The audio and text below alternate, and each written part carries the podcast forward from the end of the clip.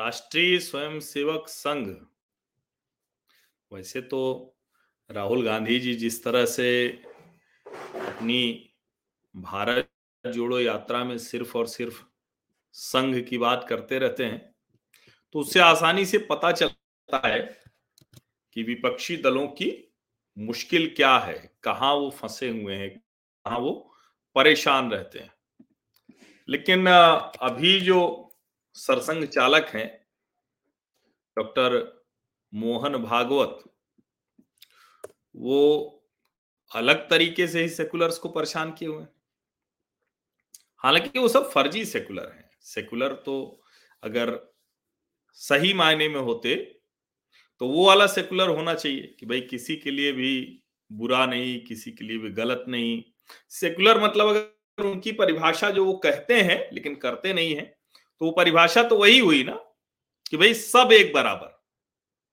अब उसको और थोड़ा सा क्योंकि संघ के लोग संस्कृत निष्ठ हिंदी में बात करते हैं तो उसको संघ के लोग कैसे कहेंगे? कहेंगे कि किसी में श्रेष्ठता का भाव नहीं हो। अब डॉक्टर मोहन भागवत ने क्या कहा अभी? उन्होंने भी यही कहा। उन्होंने कहा कि भाई, किसी में भी श्रेष्ठता का भाव नहीं होना चाहिए। अभी उन्होंने जो साक्षात्कार दिया है पांचजन्य और ऑर्गेनाइजर को तो उसके बाद ढेर सारे सवाल खड़े हो गए। लेकिन मैं जब उनके बयान को सुनता हूँ, अब उन्होंने अलग अलग विषयों पर बात की है, उन्होंने अलग अलग चीज़ों को कहा है हर चीज़ को कैसे हिंदू समाज में स्वीकार्यता रही है और कैसे हिंदू समाज उसको बिना किसी बहुत हो हल्ले के, बिना किसी बहुत देशज में कहें तो बड़ा बवाल मचाए, बिना कैसे उसको सहजता से स्वीकार करता है और सबके लिए एक व्यवस्था तैयार कर देता है। उसकी उन्होंने बात की। तकनीक की भी बात की कि भाई तकनीक में हम आगे बढ़ते चले जाएँगे, लेकिन तकनीक में बड़ा संकट भी है। कई लोग तकनीक में छूट भी सकते हैं पीछे। कई बार उनको अकेलापन, अवसाद ये सब भी और ये सब तो डॉक्टर बता रहे हैं कि भाई ये मुश्किलें हो रही और ऐसी ढेर सारी बातें उन्होंने की, लेकिन सबसे ज़्यादा किस पर टूट पड़े लोग? वही जिसमें हिंदू मुसलमान आ जाता है। क्योंकि उन्होंने बड़े एकदम स्पष्ट शब्दों में कहा उन्होंने कहा, भाई, हिंदू हो, मुसलमान हो, यहाँ तक कि उन्होंने कहा कि या कम्युनिस्ट हो। देखिए, इतना स्पष्ट रूप से, क्योंकि हिंदू मुसलमान करने के आरोप लगते हैं, वो अलग बात है। बार बार यही तो कहा जाता है ना कि वो तो सबके विरोधी हैं। भाजपा वाले हैं, संघ वाले हैं, नेशनलिस्ट हैं तो कम्युनिस्टों के विरोधी हैं। हिंदू मुसलमान करते हैं, मुस्लिमों के विरोधी ऐसे कई बातें कही जाती तो उन्होंने बहुत साफ़ कहा कि चाहे हिंदू हो, चाहे मुसलमान हो और चाहे कम्युनिस्ट हो, सबको अपना श्रेष्ठता का भाव छोड़ना होगा। अगर इसको हम सामान्य भाषा में कहें तो यही कहेंगे भाई कि सब एक बराबर कहे जाए। जैसे ही उन्होंने ये कहा, तिलमिला गए फर्जी सेकुलर। परेशान हो गए, क्योंकि वो तो बरसों बरस से हिंदू को हीन भावना से ग्रस्त करना चाहते थे। हिंदुस्तान में हिंदुओं ने कुछ किया ही नहीं। आधुनिक भारत को बनाने में हिंदुओं का कोई योगदान नहीं। मुगल आए तो वो दे गए, अंग्रेज़ आए तो वो दे गए। ताजमहल के अलावा भारत में कुछ है नहीं। अब सोचिए जरा कि जिस देश में एक से एक भव्य मंदिर बने हैं, महल बने हैं, जिनके आगे ताजमहल सचमुच कुछ नहीं लगेगा। लेकिन चूँकि एक कहानी थी, उसको प्रेम कहानी के तौर पर परिभाषित किया गया, दुनिया में उसकी पहचान बना दी गई। लोग उसको देखते हैं, आते हैं और अच्छा है, भारत में ही तो है ना। दुनिया के और किसी हिस्से में तो वो नहीं बना है। बन तो भारत में ही पाया ताजमहल भी। लेकिन यह भी सच है कि ताजमहल से बहुत सुंदर कृतियाँ भारत के अलग अलग हिस्सों में है। लेकिन एक वर्ग जाने क्यों? वो पता नहीं, मुगलों को, वही मैं कहता हूँ फर्जी सेकुलर इसीलिए कह रहा हूँ। और उनको सरसंघ चालक, आरएसएस के जो सरसंघ चालक डॉक्टर मोहन राव भागवत हैं, वो समझ गए, इसीलिए संस्कृत निष्ठ हिंदी में परेशान करते रहते अब उन्होंने कह दिया, श्रेष्ठता का भाव अब कई मुसलमान नेता कई वो लोगों कहने लगे कि भाई, धमकी दे रहे हैं मुसलमानों को कि तुम लोग जरा राइट टाइम हो जाओ, आप सोचिए। वो कह रहे हैं, श्रेष्ठता का भाव ना रखो, ये कह रहे हैं, धमकी दे रहे हैं। समझिए। अब ये लोग चाहते थे कि संघ मुसलमानों को गाली दे, मुसलमानों के खिलाफ कुछ बोले, संघ कुछ बोल ही नहीं रहा। यहाँ तक कि कुछ उग्र हिंदू आते हैं, वो कहते हैं कि संघ भी मुस्लिम तुष्टिकरण पे चला गया है। लेकिन फिर भी राष्ट्रीय स्वयंसेवक संघ तो हिंदुओं के बीच में ही काम कर रहा है। तो वो कहता है कि हमको सबको लेकर चलना है। अब ये फर्जी सेकुलर्स के लिए बड़े चिंता की बात है। बहुत चिंता की बात है।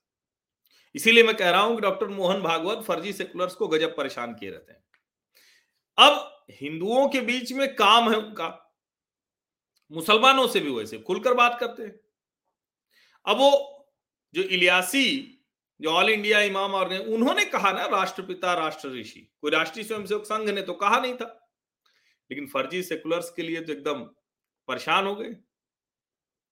और जो देशज में कहते हैं ना कि लंका लग गई, उसे लंका जली थी। लंका लग गई मतलब क्यों कहते हैं? लेकिन लंका जल गई।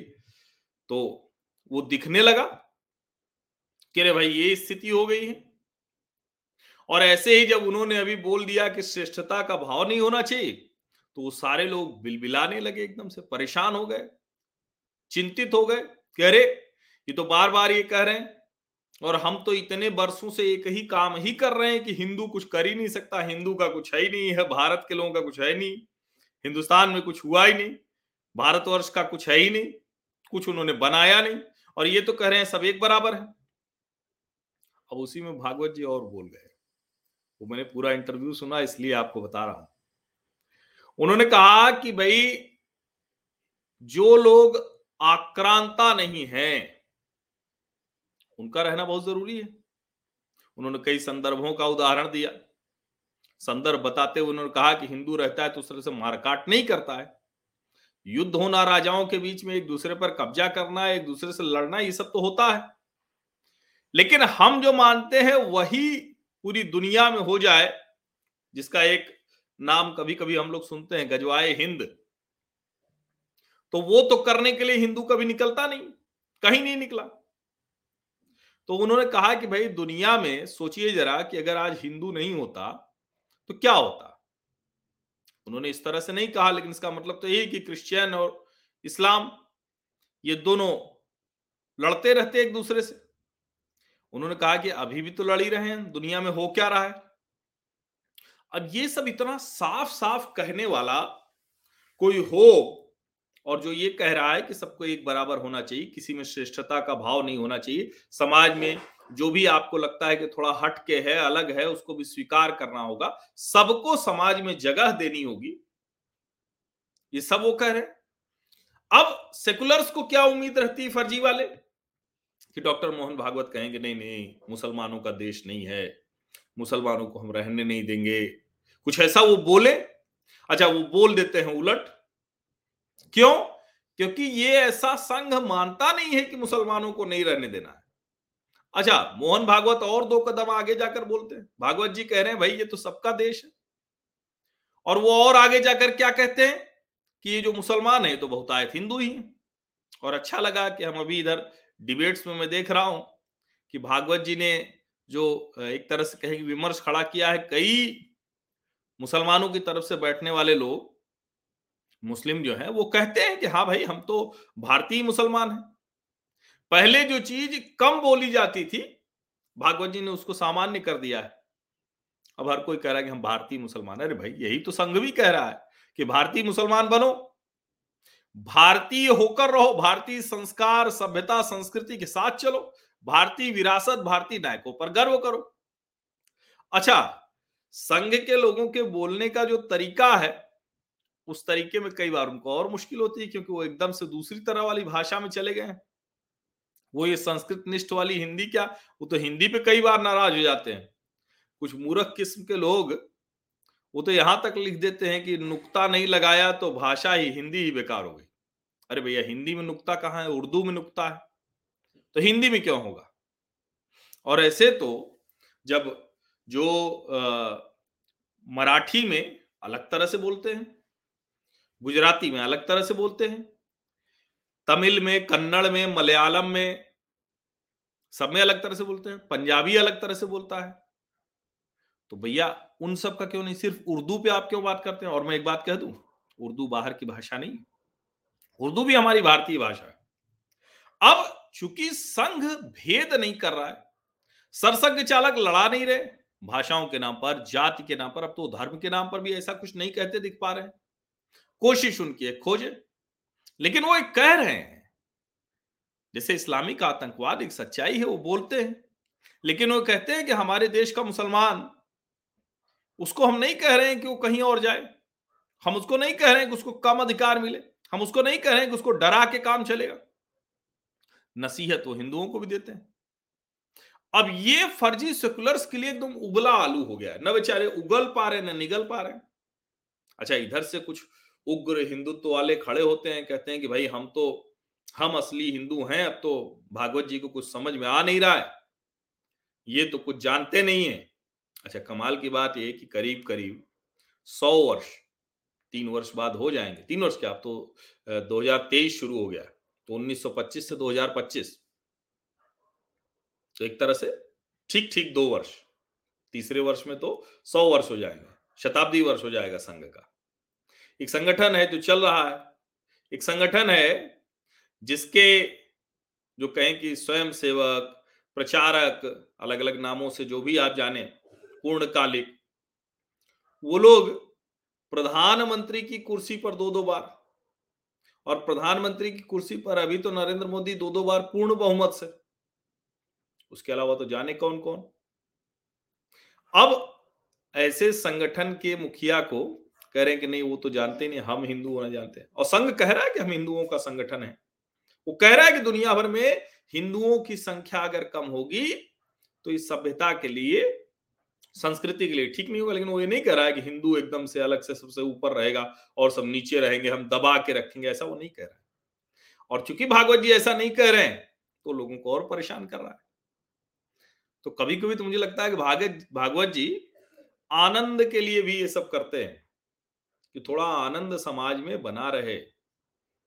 क्योंकि ये जो फर्जी सेकुलर्स हैं, इनका चेहरा तो ऐसे ही सामने आएगा, इनकी कलई तो ऐसे ही उतरती है।